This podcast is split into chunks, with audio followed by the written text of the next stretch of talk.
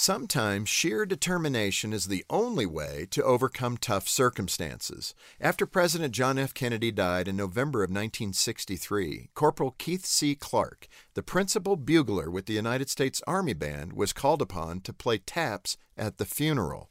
At the end of the heartbreaking service, with the eyes and ears of the nation upon him, Clark steadied his trembling emotions and began. At first, his playing was flawless, each note perfectly intonated and reverent for the moment. Then came the sixth note. Corporal Clark stumbled, making an awful squeaking noise instead of the proper note. He later admitted that he'd cracked under pressure. But how did he respond in the moment? He calmed himself, found the proper note again, and continued, finishing the musical piece as eloquently as he had started.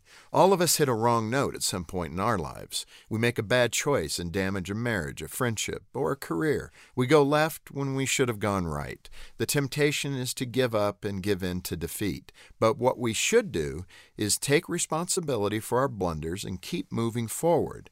It was Henry Ford who said, Failure is only the opportunity to begin again. This time, more intelligently.